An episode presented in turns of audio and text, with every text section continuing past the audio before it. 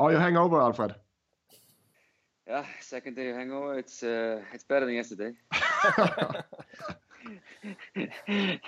yeah, if this was not a time for, for a good celebration, then I think uh, you will never have a have a good uh, occasion.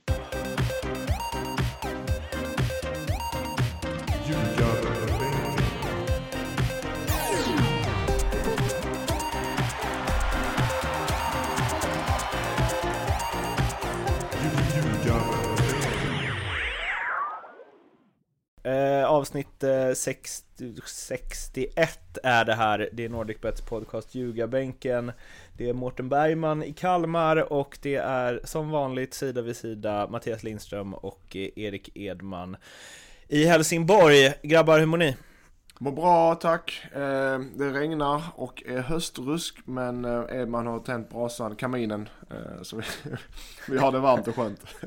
Det är Ja, mitt nice. vedförråd där som vi använder nu här nu när hösten gör sig påminn. Jag trodde det var alla grenar som du knipsat av med sekatören. Ja, jag har, det värsta är ju nu, jag har ett sånt stort kastanjeträd där ute och det är typ 7 miljarder kastanjer som ligger på min gräsmatta. Det är någon som ska plocka upp dem. Det är, det är det största problemet här på gräddhyllan. Att, eh, och fan, jag har för många kastanjer. Vem ska plocka upp dem? Jag får ringa trädgårdsmästaren. Vem av trädgårdsmästarna? Ralf kanske? Ja, det, det är ingen omöjlighet. Dra ner Raffe här faktiskt. Han, är- han gör Han är sysslolös. ju vass på trädgårdsgrejerna. Eh, kastanjer, kan man inte göra något med det? Jag menar, stå och rosta på stan menar du eller? Ja, precis. Röka kan man väl inte? Har du rökt kastanjer någon gång? Nej, men jag tänkte på en gammal Hassan-sketch. Eh, Jaha, ja just det. Freebasar man röka dem? Ja, det kan röka allt. Ja, eh, kastanjer, fint. Häst, är det hästkastanjer förresten? Ja, det är det faktiskt. Så det passar perfekt här till eh, de här kusarna som står i stallet. ja. Mårten, din florist alltså. Du kan det mesta här i världen. Ja, jag googlade faktiskt. Ja, eh, två åker, vad händer? Nu ska du höra. Nu, Är det cupfinal nu snart? ska ni höra. Nu är det den cupfinalens mamma. Kan man säga så? Eh, nu är det sista matchen på lördag. Sista matchen eh, och den är mot Eskilsminne i Helsingborg. Mot bortaplan för oss alltså. Eh, och förutsättningarna är, jag har faktiskt sysslat med fotboll hela mitt liv. Jag har nog inte aldrig varit med om sådana här förutsättningar. Vinner vi så går vi upp i division 1. Förlorar vi eller spelar oavgjort så får vi inte ens kval. Så för vår del och Eskilsminne är det samma förutsättningar för dem. De kan kryssa och ta kval men vinner de så går de upp. Så det är den som har lagt serietabellen, eller serie, eh, måste vara nöjd med den här matchen för det är Vinnare försvinner, cupfinalens mamma för båda lagen, för bägge lagen. Men eh, varför... Eh, nu ska vi se här. Ja, vi kan ta kvalplatsen men, eh, men på ett kryss de men det ska jäkligt mycket till för. Sävedalen och Dalstorp har ett match och då, båda de lagen måste förlora och det är målskillnad och de möter de lagen som ligger sist och hit och dit. Ja, Dalstorp är de som ligger helt Ja, sist. så Ja. att- Hemma. Eh, Vi går för vinst, det är det enda som gäller för oss. Okej. Eh, Eh, fan vad Ja, spännande. och tre, två bussar, ja nästan tre bussar från, kommer rulla från Tvååker. Mhm. Eh, När är den här på matchen? lördag klockan två. Till och med Edman kommer att kolla sägs det. Mhm. VIP-plats reserverad för mig. Och, eh, ja, vi får se om jag lägger en Med biljett. massage. Och sen, och eh, jag vet att Eskilsminne kommer fullt med folk där också. Det är en härlig match. Vi får ju se det, det är ju en rolig match. Både för mig och definitivt för spelarna och Tvååker. En härlig match. Vad är det för mantra? Eh, all in-mantrat. Men, eh, nej det ska jag inte säga heller. Eh, mantrat är... eh, Half, half in. Eh, mantrat är eh, glädje. Njut av... Ja men det är sant. Ja men Mårten sluta skratta åt mina, mina mantran. Mantrat i en sån här match som fotbollsspelare när du springer i februari i, sl- i slask och är sur på tränaren. Vad, vad, ska vi, vad ska vi göra det här för? Jo tänk på de matcherna. Tänk på den här matchen vi har nu. Tänk på den matchen, eh, hur jävla kul det är att spela. Vilka alla lag i serien, i division 2-serien i Sverige, hade dödat för sån här match. Så ska man se det, den glädjen. Det, så vill jag att de ska tänka. Jag vill gärna spela själv. Men det kan jag inte. Men det... Nej. Jag ska även i en annan klubb. Men Spelar du inte Aha. lite B-fotboll? eh? Jo men, jag, jo men det får jag göra för det är eh, reglerna är lite luddiga där. Men jag kanske skriver över Express, eh, Expressa i veckan. Men eh, hade du eh, höjt eh, det här laget? Nej det hade jag inte. Nej, okej. Anton Kinander spelar i Eskilsminne, har inte han spelat i HF? Jo, jo, vi spelade med honom i, du också Erik va? I några år. Eh, en, eh, hade väl svårt just då i HF eh, att slå sig in men en, alltså alldeles för bra för division 2. Och storebror Kacaniklic. Ja, och eh, vem är det med? Barney? Kamal? Ja, de, de har ett riktigt bra lag ska jag säga. Alltså lokal eh, Helsingborgsprägel på det här laget. Så de är, det är ingen lätt uppgift för Mattias. Nej. Men han har ju preparerat dem väldigt bra hela året och tränat tufft under försäsongen. Min farsa brukar ju köra den att eh, jobbar ni hårt nu här mars, eh, januari, februari, mars så har ni igen det på hösten liksom. Men eh, Vi har inte sprungit utan boll en enda gång. nej, det är bra. Det är bra. tar med bollen in i skogen och springer under armen. Ja, okej. nu, nu trallar vi med boll. Springer en mil. Men eh, Eskilsminne, nu ska jag, jag ska inte vara den som är den nu. Men de har ju alltså, vad blir det här? En, två, tre, fyra. På sina nio senaste har de åtta segrar. Mm. Ja, ja. Ja, det är kul för att du sitter och letar upp eh, statistik Mårten. Det är första gången du gjort det och helt plötsligt så... Nej, jag, Eskilsminne, två, ja, men det tre, är det. fyra, fem, sex, sju. Sju raka Ja, hemma. men det är det också. Eskilsminne är favoriter den matchen. De har hemmaplan, de är bäst form och de har serieledning. Eh, och de är hemmastarkast i serien. Så att i vår, för vår del så kommer vi att slå underläge så det passar oss perfekt. Ja, du spelar det där underkort, underdogskortet nu där. Spelar ut det nu sista omgången. Bra Mattias. Mm. Det är mitt mantra. det är underdogsglädje. Men eh, de har ju förlorat två hemmamatcher på hela säsongen. Första matchen för säsongen tror jag. Mm. Och sen Landskrona i juni. Mm. Men den första var ju mot Sävedalen. Mm, första- Som ju ligger näst Ja, sist. men då ska jag säga så här, då, då, då, då säger jag, vill jag vända på det, att Eskil är obesegrad hemma. För Landskrona var Svenska cupen så det räknas inte. Och Sävedalen, första matchen är, räknas aldrig riktigt på riktigt. Nej. Så att, eh, ja de är obesegrade hemma. Vi, För att bygga underdog-stämpeln. Ja. Pressen är på dem, ja det är ju tydligt. Pressen är på, inte på två åker, men fan vad är Sänds den här matchen eller? Det är inte omöjligt. Eh, jag ska kolla det Mårten, så lägger, upp en, eh, så lägger vi upp den på Facebook-sida eller en tweet om... Annars får ju Edman, du får ju, vi kollar lite med NordicBet vad de kan eh, bidra med. De kanske, du kanske kan få någon iPhone 8 eller något som du kan periscopa med. Mm. Han har ett Du, du är också expertkommentator så du kan ju lägga på det. Ja, precis. Både filma och kommentera samtidigt. Det är superbra.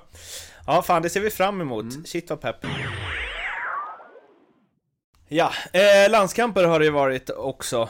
Eh, det var ju också lite svårräknat, eller det här var ju lätträknat. Det var ju desto mer svårräknat inför Sverige och Holland vilka siffror som skulle leda till vad och så vidare. Och jag måste faktiskt erkänna, som den multisportjournalist jag är så kan jag inte hålla koll på allting och jag vet inte hur det gick i matchen igår. Jag såg att Holland ledde med 2-0 efter två Robben-mål. Vad blev det? Ja, det blev 2-0 där. Eh, Holland gör väl kanske sin bästa landskamp i detta kvalet. Eh, och kändes som att de spelade lite grann för sin, sin egen heder och eh, Robben gjorde vid sin avslutning då. Och gör en väldigt fin match. Eh, Sverige la sig på rygg och, och försvarade och, och höll det tight ändå tycker jag. Så att, eh, ja, Holland vinner rättvist. Sverige ville väl inte något annat än att bara Spela bort, spela av matchen. spela av matchen och, och liksom fördröja och, och liksom sinka tid och, och sådär. Så det var väl känslan hela Får- 90 minuterna. Får man fråga då om det, det här innebär alltså att Holland missar VM? Ja, absolut. Eh, Det var nästan, Mm. jag ska inte säga det var klart innan, men de var tvungna att vinna med 7-0 va, mot Sverige. För att eh, gå om och ta eh, eh, kvalplatsen. Mm. Playoffplatsen. Ja, det var ganska roligt skrivet, det var Fotbollsdamp eh, twittrade eh, så här Ryan Babel, haha, trodde han ledde division 6 med Dixon i Toho. det får man ändå säga. Ryan Babel, han har varit med ett tag. Ja. De, Alltså, han, lägger han också av nu? Vet du det? han är ju bara 30. jag tänkte att nej, han var typ kör säkert 38. något kval till där. eh, Men det är ju inte, det är inte samma fart under fötterna på han heller längre. De har ju stora problem att hålla med och, och liksom den här kullen med, med van der Vaart, Snyder, Robben, van Persie får man räkna in där efter dem. Så har det liksom inte kommit något riktigt kul alls. Jag ska säga Wijnaldum spelar ju lite i Liverpool, gör det väl okej. I övrigt är det jättetunt eh, för Hollands del eh, med nya spelare som kan axla den typen av nivån som, som de höll då när de var som bäst. Rian Babel har ju alltså gjort Ajax, Liverpool, Hoffenheim, Ajax igen, Kasim Pasa, Alain, Deportivo La Coruña och Besiktas. Mm. Det är en resa. Ja, det är det.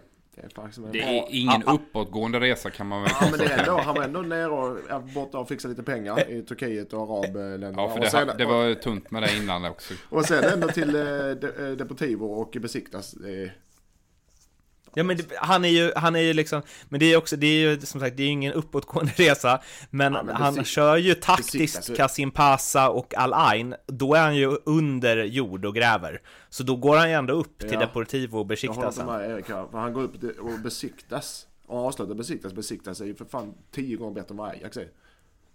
Nej, inte tio gånger. Ajax inte hundra heller bra nu. De hade, de hade en makalös eh, run där i... De gick ju till Europa Ja, League-final ja, det är året, absolut Mattias fantastiskt. Men, Ja, men ja, jag sågade väl holländsk fotboll i min blogg där och jag står fast vid det att de har det skittufft. Alltså, de här, man kommer ihåg Ajax, PSV, Feyenoord kan betala helt okej löner. Men de andra, de här som He- Heerenveen, Groningen, eh, Vitesse eh, och, och den typen av gäng, de betalar inte bättre än vad Hammarby, AIK och Malmö gör. Så att de, de, eh, de har tappat jättemycket med sin klubblagsfotboll och landslaget har inte fått fram nya spelare. Och vad det beror på eh, liksom, att hitta någon liksom, hemlig orsak till det, det, det kan jag inte göra. Men de har gigantiska problem. De har ju, alltså besiktas, eh, nu är vi ute långt ifrån ämnet, men vilket gött lag de har. De har Pepe, Mm. Medel, chilenaren, eh, Atiba Hutchinson, han spelar vi av med. eh, Jermaine Lenz som var liksom någon snabb stortalang för massa år sedan. Eh, Alvaro Negredo, Babel som sagt. Riktigt nice. Mm. Eller det är så här, de som ingen annan längre vill ha till de pengarna som de spelarna vill ha. Jag har faktiskt sett, jag såg Besiktas lite förra året. De är bra alltså. Riktigt bra. Och de här spelarna du räknar upp det är spelare i sina... De, säger, man säger att en fotbollsspelare pikar åldersmässigt mellan eh, vad är det, 27 och 32? 27 och 33 säger vi. Något sånt. Det är där man pikar som spelare beroende på eh, position på planen såklart. Så de, jag tycker de ligger ganska bra till. Jag måste... mm, 25 och mm, 32 mm, kanske. Ja. Ja, man kan ändå, man kan ändå säga så Mårten att, att Holland om du jämför för 10-15 år sedan så var det liksom världsspelare på varenda jädra position. Där är de ju långt ifrån och Babel eh, hade ju inte spelat i, i eh, laget från 2004 till exempel.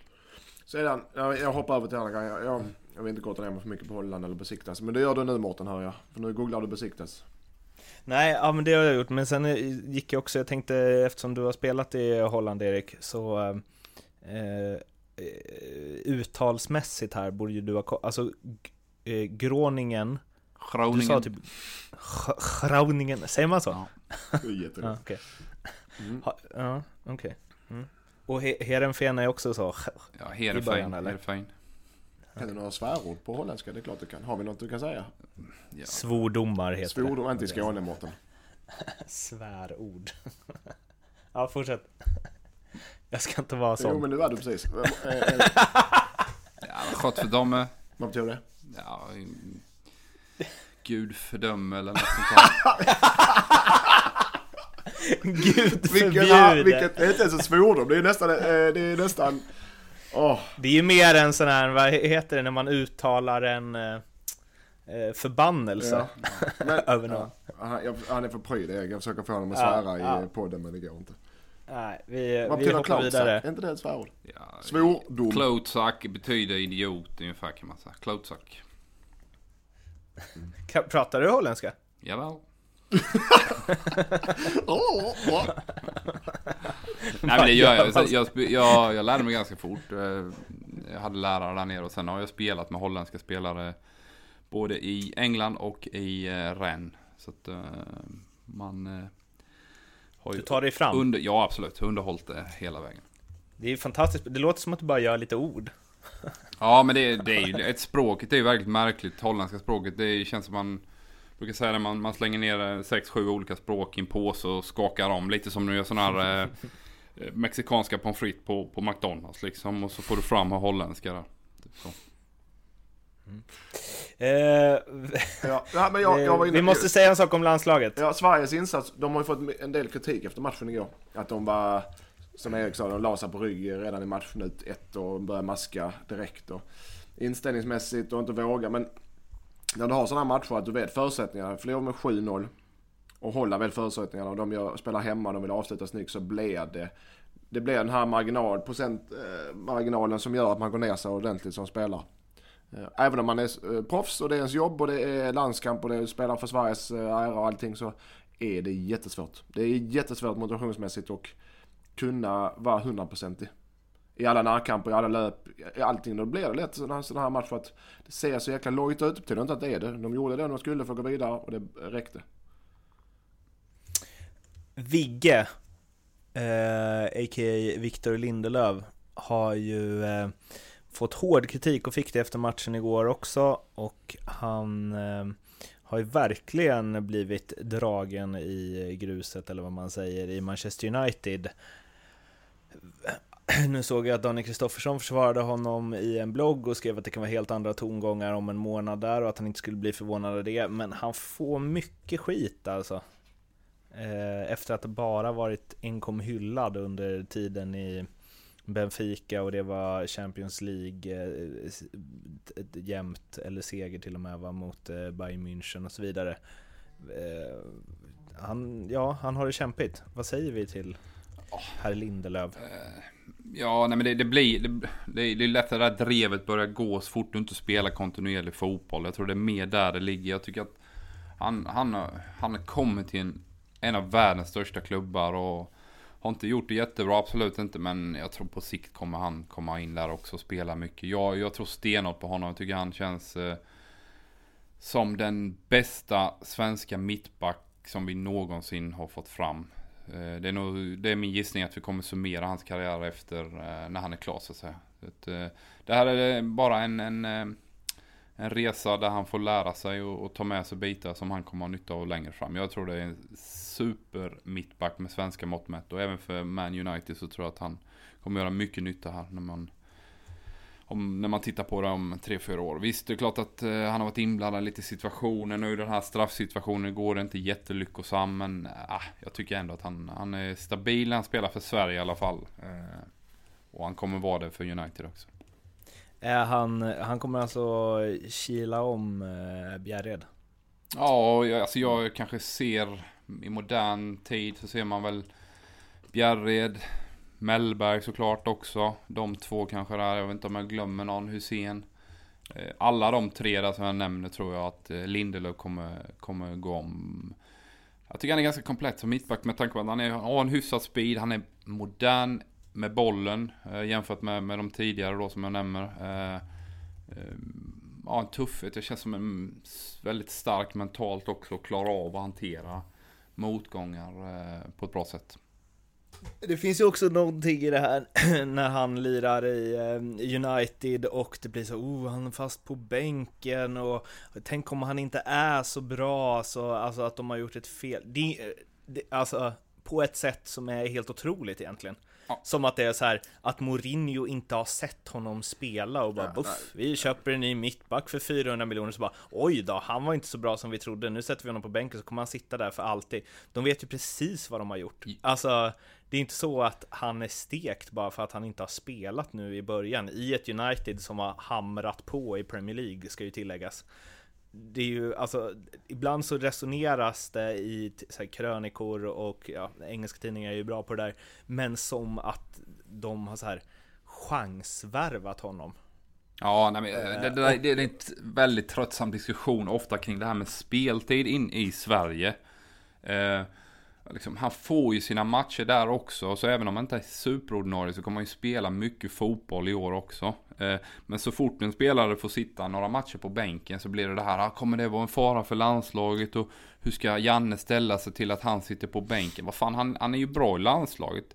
Eh, så att måla in sig som, som förbundskapten i något sånt där hörn där man eh, bygger lagupptagningar på, på speltid i klubblaget, det tror jag man ska passa sig för. Utan är han bra i landskamperna, ja men det är klart att du ska spela nästa också. Och, och mm, vad det gäller klubblagssituationen så är det klart att han vill spela ordinarie i de, när, när de har de tuffaste matcherna. Men det tror jag han kommer göra på sikt också. Det kan, kan säkert vara en inskolningsperiod, till och med kanske hela säsongen, eh, stora delar. Men han kommer också spela mycket matcher i Champions League, i ligacupen, FA-cupen och så i ligan också då när det, när det kanske vankas eh, tätare program runt jul och sådär. Um, men för dig är han superduper-given i en ja, svensk playoff-elva liksom? Ja, absolut. Ja, det, är. det, är en av de första namnen som jag hade ritat ner. Vad är det som gör hos honom som gör att du tror att, han kommer, att vi kommer minnas honom som den, den bästa mittback Sverige någonsin haft när hans karriär är över? Jag, alltså jag tycker han, alltså defensivt tycker jag han är solid precis som, som Olof var, men han är ju en bättre, bättre fotbollsspelare på sättet att han, han har ju en, en, en kvalitet att kunna ta fram bollen. Granqvist är kanske ännu bättre på det att ta fram bollen och slå passningar, men jag tycker eh, Victor Lindelöf Nilsson eh, kan det på ett jäkla bra sätt också. Det är, jag tror att den här nya generationen är bättre på än till exempel när jag spelar. Om ni jämför den backlinjen när jag lirade så, så, så hade de ju alla de fyra som lirar idag är bättre fotbollsspelare. Kanske inte alltid är bättre försvarsspelare men de kan ge de längre och högre upp i planen bättre passningar än vad vi kunde. Um, hur lång tid tror vi att det tar innan det, eller vad har man för råd då till en eh, sån som Vigge när det går lite tungt i United och när han inte får spela där? Eh, hur tycker du att ska tackla det? Nej, det är bara att gå till, till träningen varje dag och göra sitt bästa. Sen så liksom analysera inte så jävla mycket. Låt, låt tidningarna, Aftonbladet och Expressen göra det liksom. Och sen kör han bara på. Det, det är ju precis det han eh, utstrålar alltid när man, när man ser honom också kring intervjuer. Han, han känns ganska oberörd faktiskt måste jag säga när, när man, eh, ja det är i alla fall den signalen ut att han skickar. Så att fokus på, på nästa dag på träning, nästa match och, och så kommer det bli hur jävla bra som helst. Om jag får ta lite mediaparti här då, du säger att han verkar ganska oberörd. Jag skulle vilja ta en annan take på det och säga att han har blivit så jävla tråkig sen han gick till Manchester Men det blev, det blev man, alla som, det blev ju alla superstars förr eller senare. De kommer till större klubbar, de får, och det är hårdare medieklimat som det är i England så Helt plötsligt när han, när han är hemma och spelar landskamp i Stockholm så kommer inte han öppna sig mer för han vet att man säger någonting där som är lite extra så kommer det ut i engelsk press och så blir det en grej på det. Så han, jag jag var ju så stor en gång i tiden så att jag inte kunde prata. Men då är det, man vill inte säga något extra för att man orkar inte med efterskalvningen, eh, efterskalvet på det. Man orkar inte med det som, åh, blir det, fan blir det rubriker på det här i England och kommer jag få frågor på det kommer. Så jag tror bara att man, man säger det man behöver för att slippa, slippa bekymren helt enkelt. Och då blir man tråkig. Någonstans, han har ju ändå att han så bygger ett val, alltså han kanske kan, kommer bli Sveriges största stjärna inom ett tag när Zlatan Ibrahimovic bestämmer sig för att sluta och så vidare. Jag vet inte, jag kan bara tycka att det är så himla tråkigt. Alltså han står där i någon intervju och får någon eh, i mixed som får någon fråga om så här, uppmärksamheten sen han kom till Manchester United är det mer så han bara nej, det är ingen, jag har spelat i Benfica i flera år så eh, nej, det är ingen skillnad. Han bara jo, men om du sett... det, är ju, jo, men... det är ju klart att det är skillnad. Alltså, skrevs det lika mycket, var det lika många reportrar som var ute efter dig Viktor när du spelade i Benfica som när du spelade i Manchester United? Mm. Nej men det, det, är klart det inte är och det är klart att han inte säger hela sanningen där. Men vad vinner han på att vara någon jävla Ronald McDonald i svensk media? Det är ju så du måste vända på det. Men han, kan ju, han behöver inte stänga varje fråga. Alltså han svarar ju det, det är ju så söndermediatränat där redan. Att han liksom, han bjussar ju inte på ens det minsta lilla. Och det tänker jag att så här, jag vet inte om det nu går tungt och så, det kanske jag vet inte. Man kanske kan eh, bjuda till lite där aj, om man nu vill aj, få folk på inte sin det sida, minsta. Liksom. Jag, jag, tycker liksom, eh, om man bara tar hur, hans perspektiv, liksom, varför ska han bjuda på någonting som inte han liksom har någon... Det, hade han varit eh, någon, någon, typ av landslagsspelare som hade varit på gränsen så kan han säkert skapa sig fördelar genom att eh, ja, säga något kul ibland och sådär va. Men jag tror att varför ska han överhuvudtaget ge sig in i en sån eh, eh ja, snurr och, och, ett sånt drev eh, överhuvudtaget. Jag, jag, kan liksom inte se en enda anledning till att han ska eh, agera annorlunda.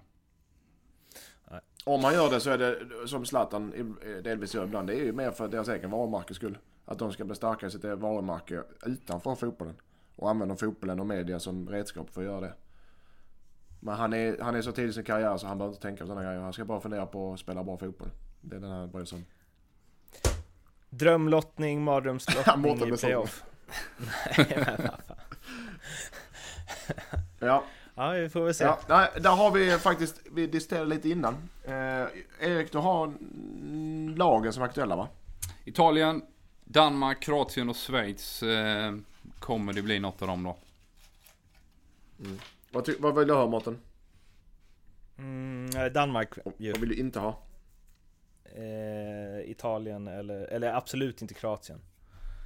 Erik? Nej, jag är inne på samma linje. Danmark helst, eh, sen Schweiz. Eh, Kroatien är lite osäker om de står. De har en del fina spelare men har tappat lite form på slutet. Italien känns ju som en riktig, riktig mardröm och som någonting som vi absolut inte ska ha. Ja, jag håller med. Vi, vi torskar ju mot både Kroatien och Italien. Över två matcher tyvärr ja. Ja. Eh, och jag, eh, eh, danskarna är... Schweiz gärna. Danskarna är mer av, för det är en jäkla rolig match och, och intresset. Danskarna är bättre än förra gången. Och jag, jag tror ändå det att Sverige har goda, goda chanser att komma favoriter i sånt möte. Men jag har haft Åge i, i olika omgångar och det är någonting han är bra på. Så är det att motivera spelare till, till sådana här matcher där det är allt eller inget. Han är otroligt duktig på att motivera att okej, som man spelare känner, det här är min sista matchen här i mitt liv. Ungefär den känslan kan han eh, få ut sina spelare. Vilka har bäst lag på eh, pappret då, av Schweiz och Danmark? Jag kan schweizarna för dåligt. Ja, jag skulle säga att det går på ett ut här, men jag, jag tycker ändå att vi har bra möjlighet mot Danmark. De är säkert lite bättre än vad de var senast vi kvalade mot dem. Jag menar, Niklas Bentner lirar där på topp. Eh, och han har väl gjort några mål i Rosenborg, men, men eh, han har inte gjort så många så glada de senaste åren får man ju säga. Så, att- så att framåt där tycker jag att eh, allting kretsar kring eh, Christian Eriksson som visserligen har varit betydligt bättre i landslaget än när han var Innan det. innan Åge Mm. ramlade in. Ja, han är ju jävligt bra. Får man ju säga. Ja, det är deras bästa spelare. Så Schmeichel är duktig också där bak så att säga. Men... Eh, oh, jag bara kände i magen nu att vi kommer få äta upp den där Bentner-sågningen. Nej, alla, Ja, man, uff. men Bent är som, han är, där har man ju fri jakt i och, och såga egentligen. det har alla gjort alltid. Men eh, han har ändå spelat, han har spelat upp sig, han har haft en ordentlig, han var inte aktuell för landslaget för ett tag sedan. Eh, överhuvudtaget, men han har ju gått framåt sedan han kom till Rosenborg. Utan att övertyga jättemycket, men han har gjort, han jobbar stenhårt. Norska ligan är ju riktigt på Nej gång alltså, också kan men jag om säga. du jämför, nej jag, jag, jag hypar inte men jag bara säger om du tar tillbaka Bentner för ett halvår sedan. Då var han väl klubblös för det första. Och antagligen eh, ointressant för mycket. Men så går han till Rosenborg och sen dess har han faktiskt gått uppåt och framåt och gått tillbaka. Och landslaget har tagit en ordinarie plats. Så att, och han har ju kvaliteter nå, någonstans. Men ja, jag är inte riktigt enig där. Okej, eh, ska vi lite fort slä, slänga ihop en bästa elva då, Sverige-Danmark? Vem i mål? Schmeichel eller Olsen? Ja, jag skickar in Olsson där faktiskt. Ja, jag också. Och sen så har vi en backlinje då, där eh, Sverige ute till vänster har Augustinsson och eh, Danmark har Ritsa Dormisi i Real Betis. Ja, jag är ju jättekär i eh, Augustinsson så han, eh, han kommer peta Durmisi. Såklart, ja. Och i mittförsvaret så i Danmark har vi Andreas Christensen. Eh, alltså jävlar vad, vilken koll jag har känner jag nu. Spelar han i Chelsea? Mm. Det är ju den där un- unga mittbacken där i Chelsea som har spelat lite för eh, i början av säsongen. Eh, och han bildar mittbackspar med Simon Kjär som nu för tiden spelar i Sevilla. Då har vi alltså Granen och Lindelöf på, på vårt håll då. Ja, nej, Lindelöf istället för um, Kristensen och jag tror tyvärr Kjär går in och, och petar um, vår kära kapten. Då blir han sur i granen på oss. Jo, jag tycker det. Nej, nej, jag tycker Simon Kjär, eh, också... Eh, ja, han ser lite snygg ut och sådär. Men jag tycker Granen är bättre. Så att eh, i min värld spelar menar både du Granen... indirekt att granen är ful?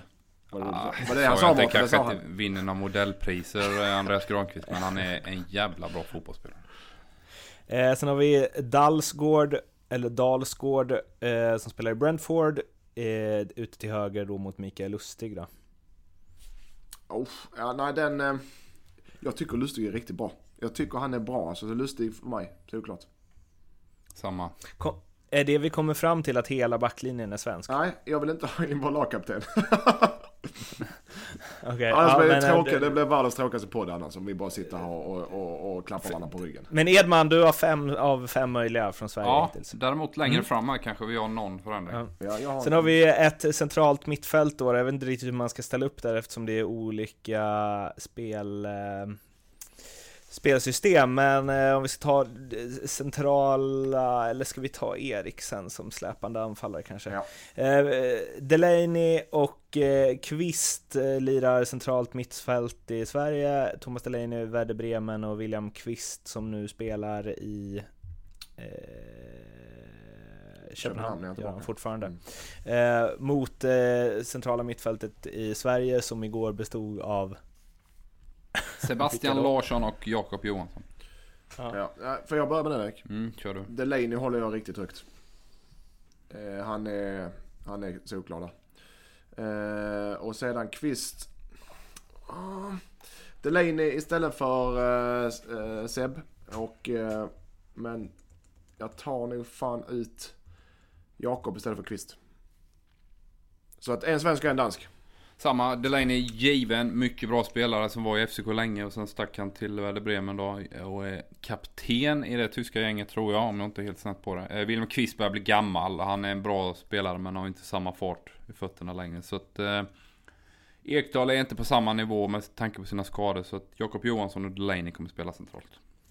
Och på yttrarna i Danmark så har vi alltså eh, eh, eh, eh, Yusuf eh, Poulsen som spelar i eh, Leipzig. Och sen så har vi eh, Sisto som i förnamn heter så mycket som ah, Pione Sisto, Pione i Celta eh, Vigo. Och i Sverige har vi Emil Forsberg och vem spelade på kanten? Claesson, Claesson fick chansen. Mhm. Du kan börja med den Erik. Nej men jag har inte sett eh, sista supermycket men han spelar ju mycket i Celta Vigo så in med honom och Forsberg på kanterna där. Ja, nej, Så en svensk, en dansk. jag håller med. Jag tycker Sisto är duktig. Han var riktigt bra när han spelade mittgyllan. Och Celta Vigo har han haft en in, in, eh, in, Förra året var en inladdningsperiod. I år så eh, har han börjat med tre mål på sju matcher. Så att eh, han, han spelar. Och eh, Forsberg är klass. Så han spelar också. Och sen på topp så har vi då, där får vi ju eh, vända och vrida lite på det, men i Sverige så är det väl Max Berg och Ola Toivonen om vi ställer upp med det bästa vi har att tillgå. Och eh, Danmark kör ju då, då får vi släpande anfallare slash tia eh, Christian Eriksen och Bentner, vilket förvånar lite ändå. Kasper Dolberg var ju eh, grym i fjol och är väl egentligen en spelare som skulle kunna konkurrera ut Bentner, dock extremt olika spelstil. Ja exakt, och det, jag tror tror där ligger anledningen till att Bentner spelar också som du är inne på Mårten. Dahlberg är lite mindre, är har inte samma klassiska target eh, förmåga just kring eh, nickdueller och sånt. Och Åge är väldigt förtjust i längre spelare kan man väl rent snabb- generellt sett säga. Snabba anfall framförallt. Ut med bollen s- och bit fast i motståndarens planhalva. Dahlberg är ju framförallt en, en otroligt bra avslutare då och i Ajax får man ju mycket målchanser. Det är en stor anledning till att han gick mycket mål och blev årets nykomling där också. Sen har vi ju Andreas Cornelius också, på tal om längd, i Atalanta Mm. som är 1,90 plus. Mm.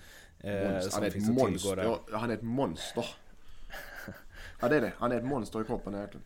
Men jag vill, eh, där vill jag ha Kristensen är väl given. Eh, och sen vill jag ha... Eriksen, Eriksen, menar du? förlåt, Eriksson, förlåt. Eriksson menar danska efter. Och sen så vill jag gärna ha Berg istället för Bentner. Toivonen flyger.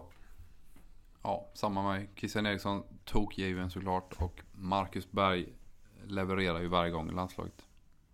Så eh, elvan vi landar i då är eh, Olsen i mål, Augustinsson, Lindelöf, en av er vill ha Simon Kjär och den andra vill ha Granqvist. Och sen Lustig ute till höger, ett mittfält med Emil Forsberg, Thomas Delaney, eh, Jakob Johansson och eh, Sisto. Och sen så på topp eller släpande Christian Eriksen och Marcus Berg. Så det är alltså tre eller fyra danskar. Tre för dig Erik och fyra för eh, Mattias. Mm. Jag är ju halvdansk från Skåne så att Erik Jag är, är kan vi- snabbt ha nu. ja, Erik är ju för fan från Småland. Då är vi superfavoriter i den matchen med andra ord. Mm.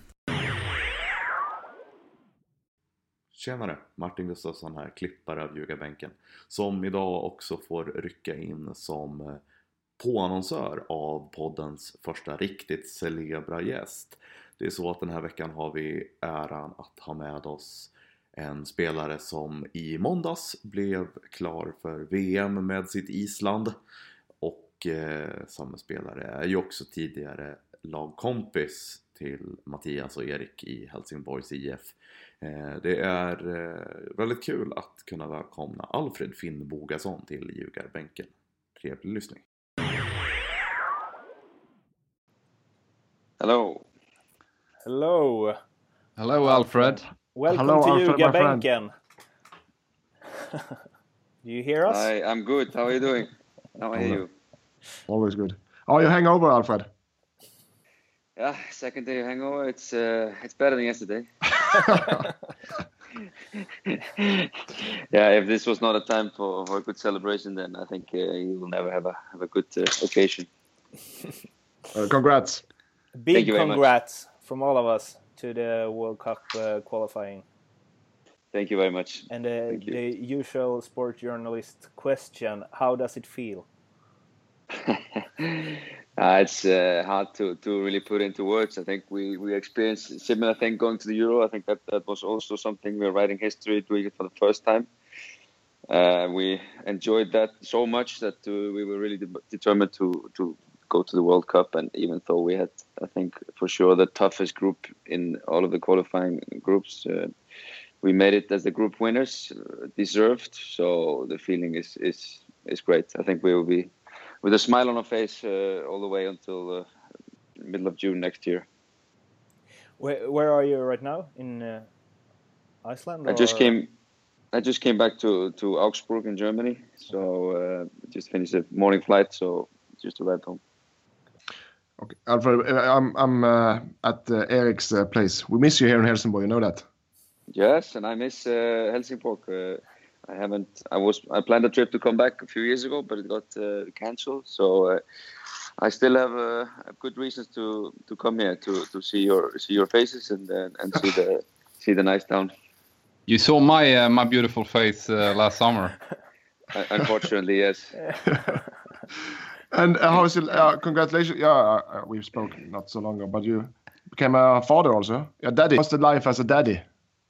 Ah, it's beautiful. Yeah. beautiful. Now our daughter is uh, almost seven months old, and uh, yeah, it's getting more fun by the time by each month uh, for the dad because the first few months you uh, cannot do a lot ex- except for support your your girlfriend, and uh, yeah, it's it's fantastic. It's the I think uh, that's uh, the only thing that that's better feeling than than what we did uh, on Monday.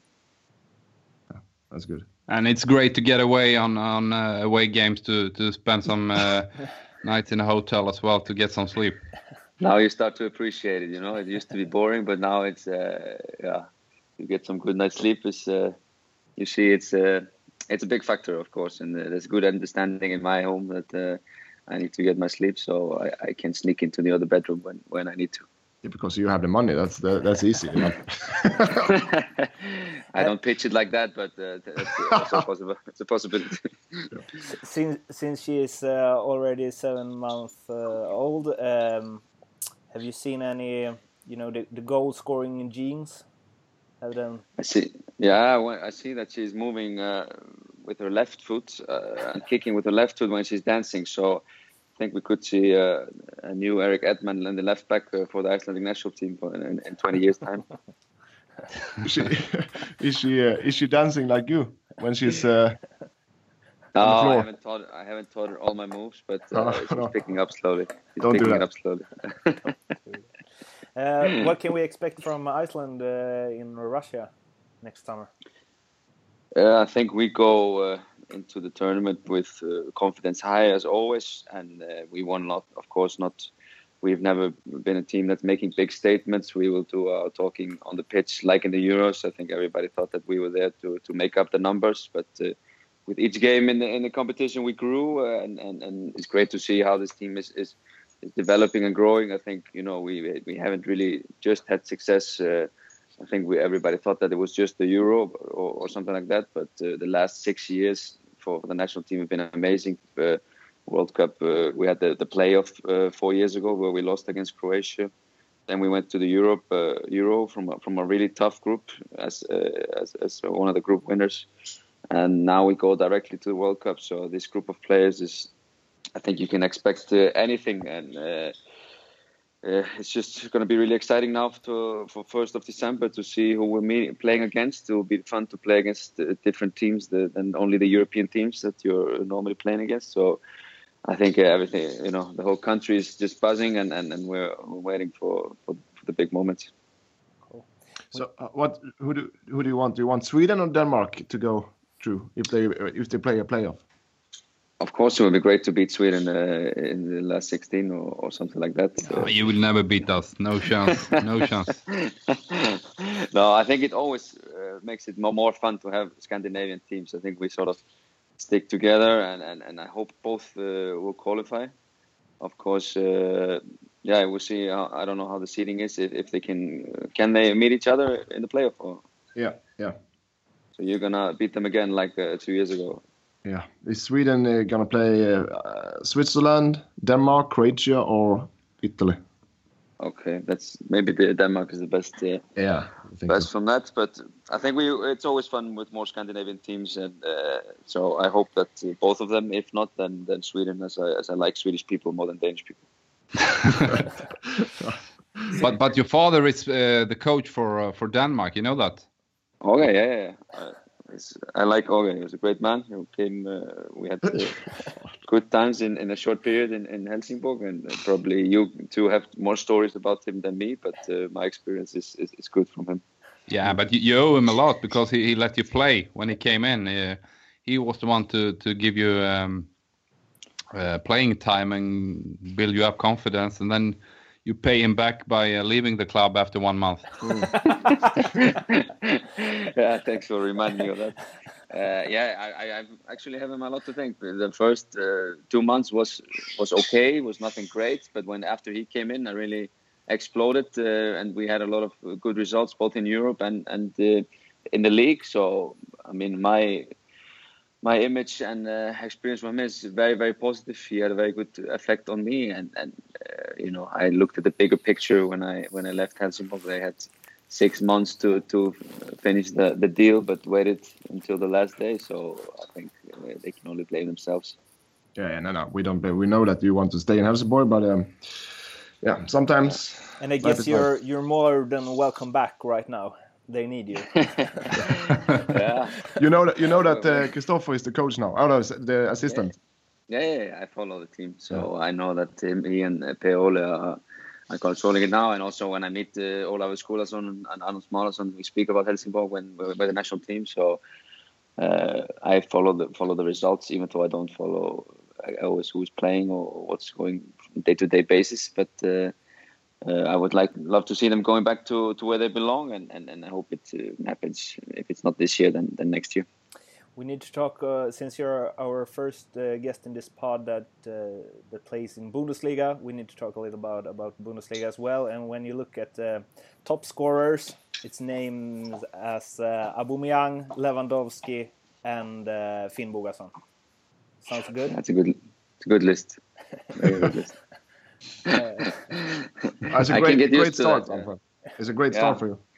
It was a really good start. So uh, I, I'm really happy to to start it this strong and also to help the team start start this strong. I think we are the we're the number one candidate to go down because the Bundesliga got a really really stronger this year when when Darmstadt and Ingolstadt went down and two two uh, big uh, clubs came up like Hanover and Stuttgart who were both investing a lot of money. So it's it's a great league to play because every game is full stadium and, and physical league, tough games. So for me to to be yeah an important player for my team is, is something that I value and and, and uh, yeah enjoy the moment while, while it lasts. And a lot But, of uh, uh, beer and hot dogs as well, right? yeah, that's the thing. In, in, in I mean, when you play in the stadiums, yeah, what you smell is only beer and hot dogs. It's, it's really you sometimes want to puke when you play in some away stadiums where the where the hot dog stand is too close to the to the pitch. Uh, but uh, without a joke, it's uh, yeah the the, But- the food. Uh, the food culture here is maybe not the, the most sexy or the best, but uh, Yeah. Germany has a lot of uh, other other good things. It's Yeah. better in in uh, in Iceland then. The food there. Yeah, and also and also Spain and Greece. Uh, the, it's more quality uh, food wise, but uh, like I said, uh, Germany has its uh, has a lot of good things uh, that But- it makes up for it. You you wrote a you you before you were on loan to Augsburg, but now you're you're their player, or Yeah, two year, yeah. three year. Uh, I made a contract till 2020. So when I came here, we we already had an agreement for for a longer stay. So it was just some agreement between the clubs that first uh, six months was a loan, and then I automatically would become their player. So I signed a long-term contract when here. I wanted stability in my career. I had a few clubs where I had uh, short stops. One year in Spain, six months in Greece. So. Uh, of course, great experiences, but uh, I also wanted to, to go to a place where I'm two, three years and really stabilize uh, and uh, yeah, play and, and, and become a, a you know a figure in the team. Which which all of my goals that I set uh, have succeeded, and now the next one is to have a successful season here and come into to the World Cup with, uh, with a bang. I got I got some uh, question from uh, on Twitter. Twitter. Okay. Uh, what's your shoe, shoe size? Uh, 42 and a half. okay, so me- medium then, yeah. Uh, lengthwise. Yeah, yeah, that's correct. So, uh, and how is it true that the preseason is nine month nine months on Iceland? Yeah. So the preseason starts in uh, November, and the first game of the season is in the beginning of May. So I think it's eight months, but uh, we have uh, the League Cup in, in the winter in, in the indoor halls, so it's not as long. But uh, uh, the season on grass, the, the athletic season is 18 games, and it's finished in, in four months. So it's uh, I- indoor different. games like fut- futsal or Oh, no, no, baby we have, to uh, shut up. We have we have big uh, indoor indoor halls, eleven against eleven. So I think this was we have eight or nine full size pitches in Iceland, so you can play with train with the best conditions the, the whole year round. with a What's the- artificial grass or Yeah, without artificial grass. Yeah. And Alfred, if uh, correct me if I'm wrong, one of the, the main factors for, for this success comes from the these indoor halls where you can uh, have an all year uh, season in in uh, yeah for the youth development and stuff. Definitely, that's a big factor. I think uh, this everybody's asking the question: uh, How is it possible that Iceland is so successful? And I think we might we can speak two three hours about that, and and, and, you will not find one specific reason, but. Uh, but one of the main reasons I would say is that uh, 99, 2000, 2001, they built four or five indoor halls, so the conditions changed in a big, in a big, big way. And uh, before that, we are training on marble, marble pitches in, in shitty, windy, rain weather through months, or playing futsal. So it was okay, but it was not uh, like it. Uh, like the top possible conditions. So my generation is the first generation that has benefited from these good conditions. So and you see the development. There's always more and more bet- better and different kind of players coming, more technical players. So this was a big factor.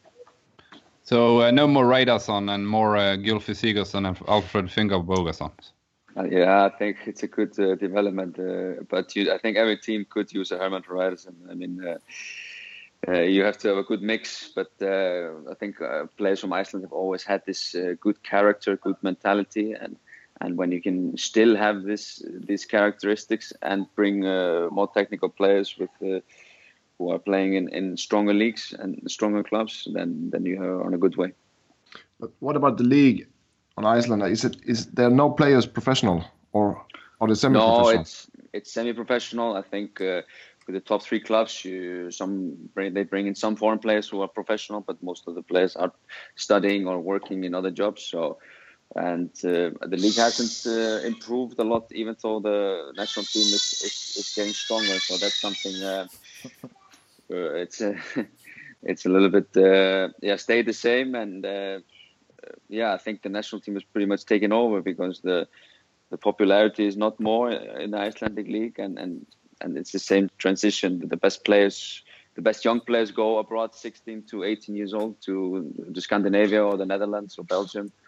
And when they're good enough they, they play for the first team. And, and, and most so most of the players who are in the, the national team today have never played a game in the in the Icelandic league. So I think that that will always stay the same. We'll uh, we will let you go and uh, calm your daughter, but first I need to uh, ask you a question because uh, uh, Matthias told me that um, you're the player he has played with that has big the biggest contrast between how good you are outside the penalty box and inside the penalty area. uh, he, he told me you were Yeah, yeah. totally terrible outside it, and uh, Yeah. as, as soon as you get the the ball inside the penalty box, you score. Uh, Yeah, I think- what's your comment about that? I think uh, in many ways it's true and uh, I have to hit him in the head next time I see him but uh, Good luck. Uh, no, no. I think uh, fortunately my game outside the box has improved over the years. I think uh, that is something that I needed to improve uh, to to take the next steps in my career. But uh, I think that everybody agrees that uh, my strength is in the 16. There, I'm uh, most awake, so that's why I was good in, in Helsingborg when when Matthias spoke to the groundsman to make more 16 yard box. So I always felt like I was in the 16. So then then I started playing better.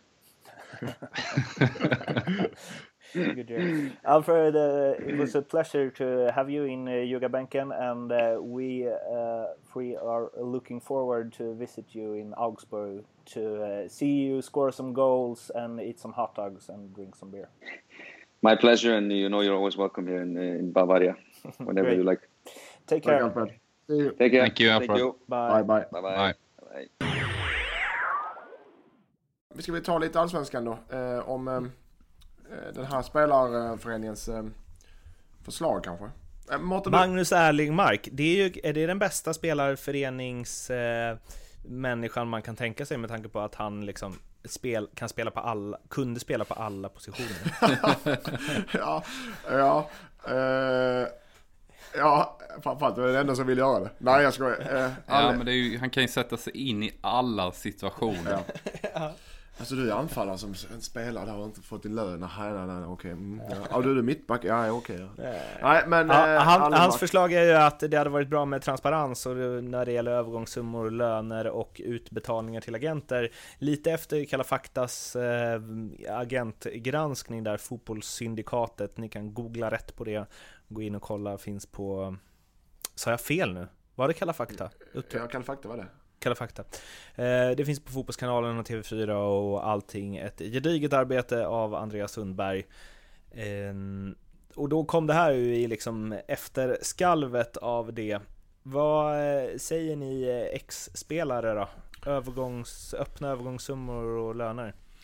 Ja, nu när man har slutat spela och inte tjänar några löner så tycker jag det är ett mycket bra förslag att gå ut eh, med alla siffror offentligt. Så länge inte jag själv är drabbad. Nej, eh, skämt åsido. Jag tycker det är ett superbra förslag för att då får man en större öppenhet eh, med vilken typ av summor som, eh, som eh, rinner iväg till agenter och det är konsultarvoden som är helt sjuka i förhållande till utfört arbete i samband med transfers. eh, Som säkert hade blivit väldigt ifrågasatt. Eh, eh, Vi har ju bra exempel där med Isak då som man tar upp i det här programmet till exempel. Där eh, Vlado Lemic och hans polare fick eh, ja, enligt uppgift då runt 20 miljoner av den totala köpeskillingen. Och det var samma med, med Gustav Engvall till Bristol City där för, för ett år sedan. Det var helt otrolig summa som, som gick till agenter. Och, och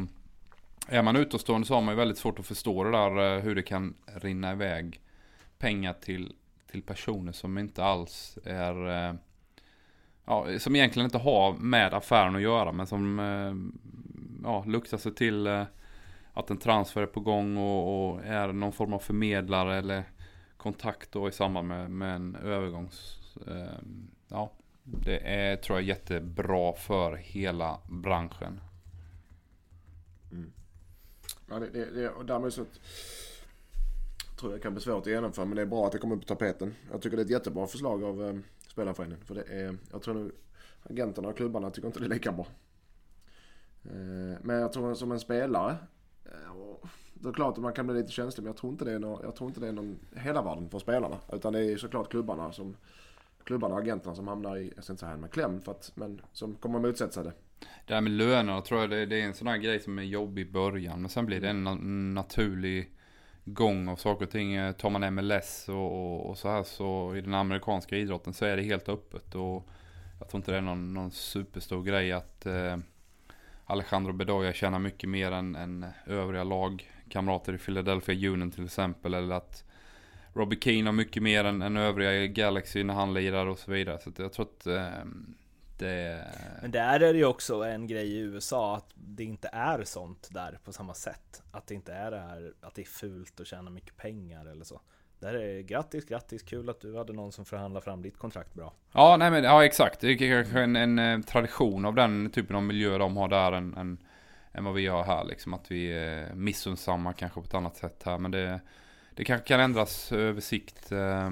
Men det, det jag tycker är mest intressant med det här, det är ju inte att här, veta vad folk tjänar, utan det är att någonstans kunna ställa lön i förhållande till prestation och i kvalitet jämfört med andra spelare. Så att man vet att liksom, så här mycket tjänar Johan Oremo, då bör Jakob Olof ha ungefär samma. Mm.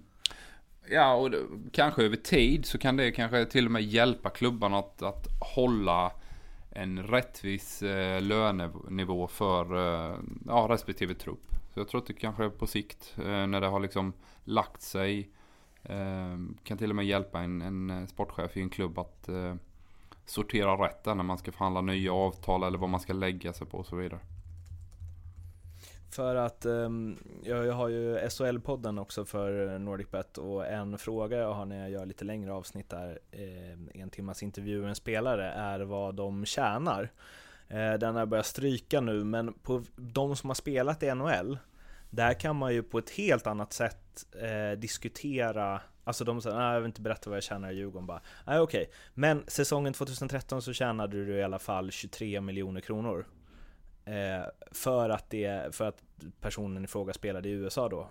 Eh, och då kan man ju se det, alltså att det går att ha en annan diskussion kring så här, ja, hur är det att vara ekonomiskt oberoende eller vad det nu är liksom som man så här snackar kring.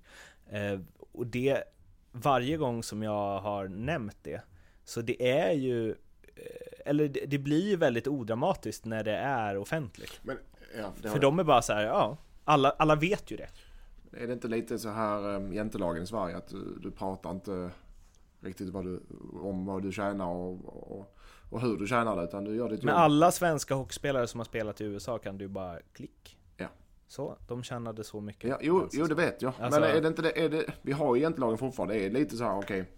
hur kan han tjäna en, en miljon i månaden med att spela runt och sparka på en boll ungefär? Som Erik hade när han spelade. Han har ungefär en miljon i månaden va? Och, och, att, det.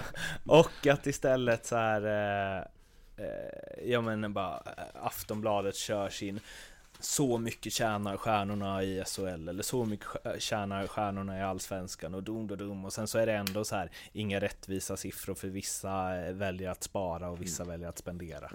Eh, Nej men exakt, det, det är ju det är missvisande väl det kan bara- bli med tanke på att du kan ha pensionsavsättningar och, och, och till nyförvärv som kommer utanför som, som Mattias säger med sign-on så så tas inte arbetsgivaravgifter upp och sådana här grejer. Så det mm, ja. Men jag, jag, jag tycker... Och där kan jag tycka att, jag tror att det hade, att den diskussionen hade så här planat ut efter ett tag. Om man bara, så, här, så här är det. Mm, jag, Det jag, måste ju finnas en anledning till att man inte vill ha det. Jag tror inte många liksom Jag tror inte många i branschen vill ha det och det är väl för att det är mycket pengar under bordet liksom.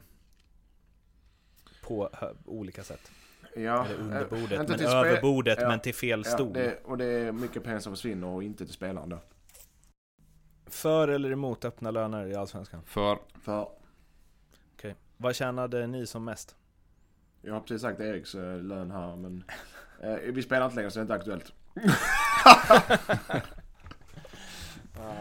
Ja, vi börjar med om det, blir, om det blir offentligt eh, med lönerna så går vi, lovar jag att gå ut med min, mina, mina nollor också.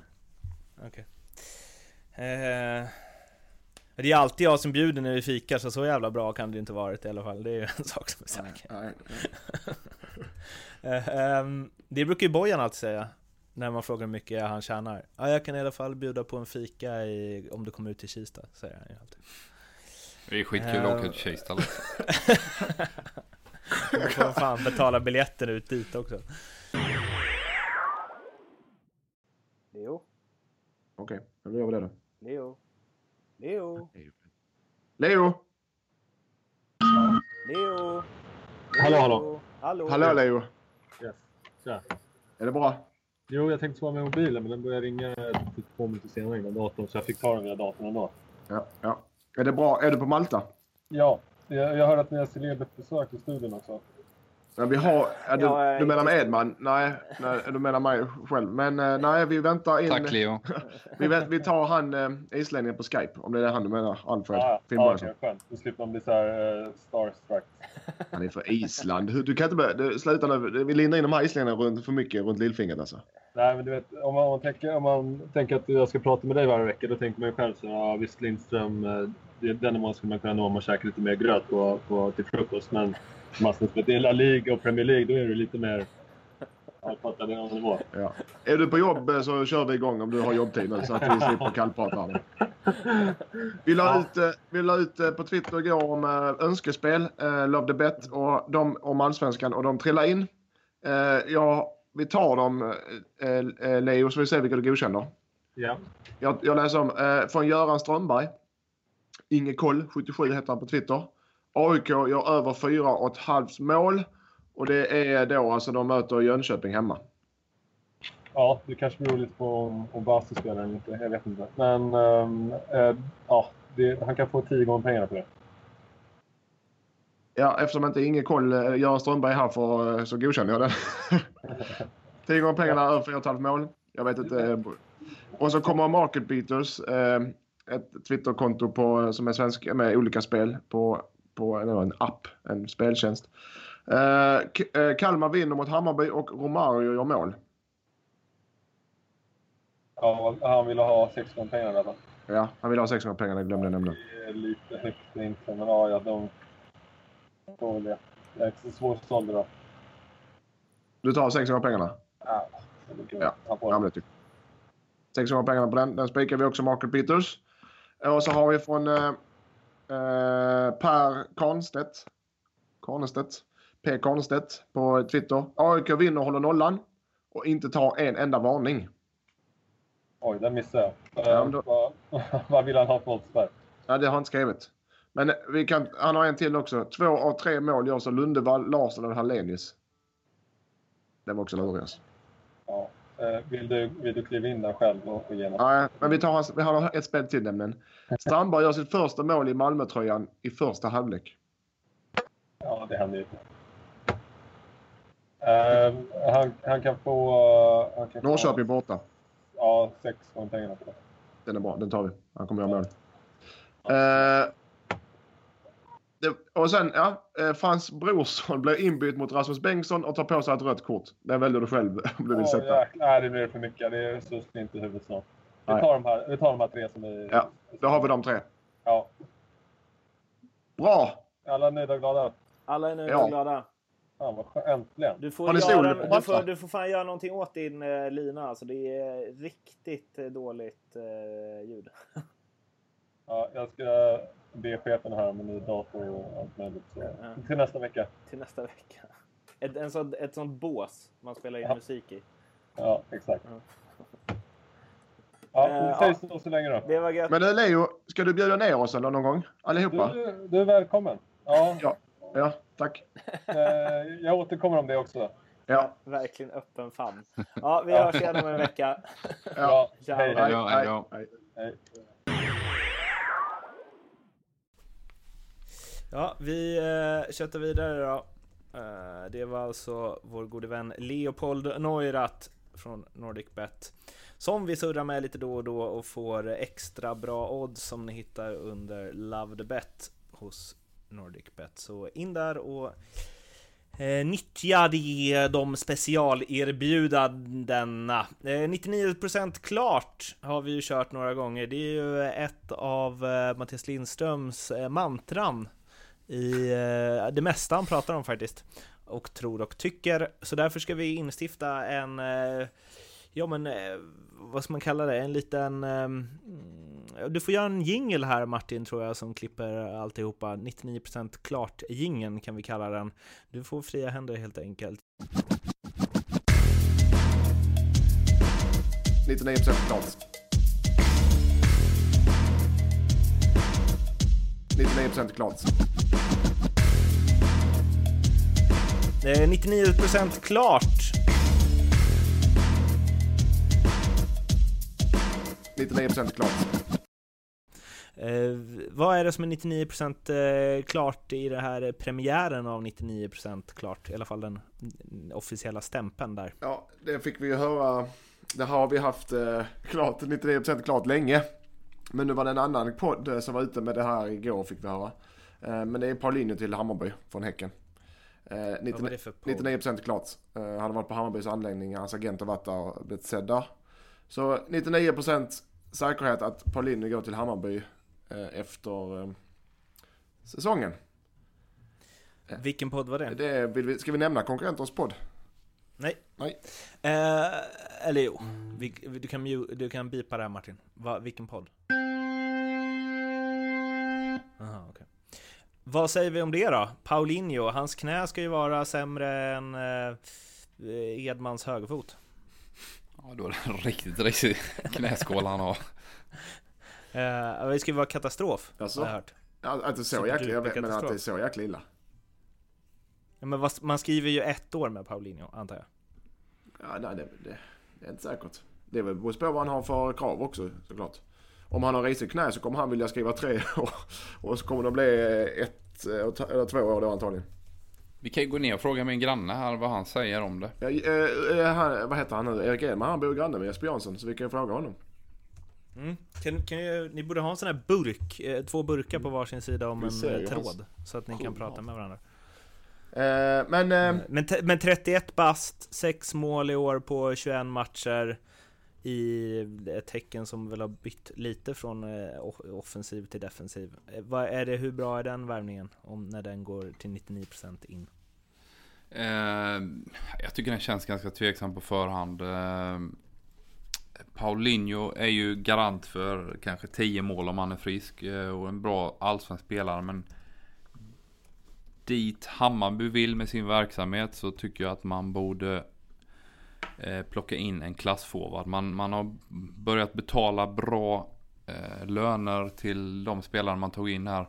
Dels innan säsongen med Hamad och sen kom Tankovic och så kommer de här danskarna och eh, även Sander Svensson. Men man hade, även, om- även om Padiba har gjort en bra säsong utifrån hans potential så tycker jag att nästa riktigt tunga bayern transfer bör vara en klassanfallare som, som, eh, gör skillnad helt enkelt. som gör skillnaden för dem mellan att ligga i mitten och skvalpa och kunna vara med och utmana om Europacupplatser. Det är inte Paulinho med. Gör inte han det om han är hel då? Ja, men han är ju inte hel och sen tycker jag att, att han är ju ehm, väldigt ojämn i sitt spel. Eh, kan blanda högt med lågt och jag skulle vilja ha in en spelare i Hammarby som eh, är väldigt stabil och, och Men- Vem den spelaren är är ju svårt att säga då- och det är klart att det inte är lätt att hämta in men det finns ju eh, pengar för dem att, röra sig med så det borde finnas möjligheter. Du pratar med en anfallare som är i sin i bra ålder, 25 då kanske, 27, 28. Eh, som gör mål och är duktig i spelet Mm. och inte skadad. Ja. Eh, de, där, då blir det dyrt. Ja men det blir det ju Ja. Stefanelli-pengar liksom. Det är ju där, det är ju där jag menar att Mm. eh, ska de vara med och tävla med Vad Malmö. kostar Stefanelli? Ja men det låg väl på 10 va minst. Eh, Och sen har han ju en, en bra lön där. Säkert fick en bra tra- eh, sign någon innan han kom också. För att komma undan lite skatt och sådär. Så att eh, Marcus Antonsson tänker jag. ja den är väl inte så tokig. Eller Sebastian Nygårds som dunkade in 21 mål när Eskilstuna slog Östermalm med 28-3 i division Jag 6 tänkte här Sebastian, har jag missat honom heller? Eh, han är ju, han, på två matcher kom han tvåa i skytteligan i division 6. Ja. Ja, ja, men vi, Starkt. vi gillar Typisk bayern värvning Ja, vi gillar sådana här Bakis var det också. ja. Vad vad är det mesta ni varit med om att någon har gjort mål i en och samma match? Alltså, nu pratar vi senior, det här var ju seniornivå. Eh, Ja men kör junior också. Här finns det ju alltid någon sån här god supertalang som inte blev något som gjorde 300 mål på 26 matcher. När han var har du 12. någon... Jag vet fan, jag, jag, jag har inte någon på rak arm alltså. Jag gjorde rätt mycket mål när jag var yngre. ska säga. Men inte, inte 21 mål i en samma match. Vad är det mesta du har gjort i en match? Jag vet inte, jag, jag kan inte svara på det. Jag vet På faktiskt seniornivå? Har du gjort några hattrick? Mm, inte på seniornivå, nej. Jag har ju bara aldrig spelat under allsvenskan så jag kan inte, jag kan inte svara på det. Nej det har jag inte, inte ens i division 4. Vad är det mesta du har gjort i en match Erik? Ett. Handboll gjorde jag mycket mål, men det är ju inte riktigt samma sport som fotboll. Åh, du spelar kant va? Eller? Förlåt? Du var kantspringare va? Erik Hajas? Nej, nej, jag var Sveriges genom tiderna bästa högernia under 1,80. Är du vänsterhänt? Ja. Var det sådana låga Magnus Andersson-skott? Nej, jag hade, både, jag hade repertoar både avstämda skott och hoppskott och framförallt tyckte jag om att sticka in den på linjen. Jag har faktiskt ett SM-guld med, med Västgötalaget där, Sverigecupen 1994 med en del, eh, ja, en del hyfsade elitseriespelare. Var det så bra? Mhm. Vem är den bästa du spelat med? Eller mot? Eh, Alltså, mest jag spelat mot är ju han Mattias Andersson som eh, står i Mm. Bundesliga och landslaget där. Bra målvakt får man ju säga. Ju, vi mötte dem någon gång och hade helt, vi kunde fan inte göra mål på honom, helt omöjligt. Bäst jag spelat med är väl, eh, ja det är väl eh, en som heter Robert Lechte och en som heter Pierre Hammarstrand i, som spelar mycket i elitserien och lite proffs också. Ja, fan vad, det visste man inte. Att du... Handbollsämne.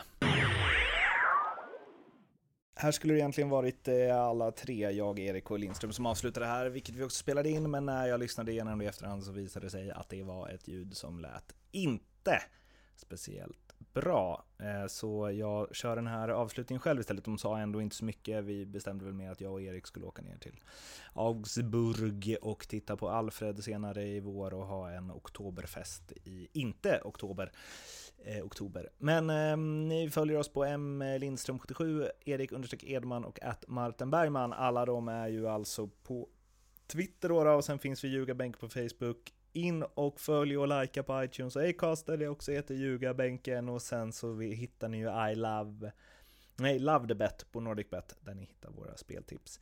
Vi hörs igen om en vecka, då är det Allsvenskan igen. Tills dess, ha det så fint. Puss hej!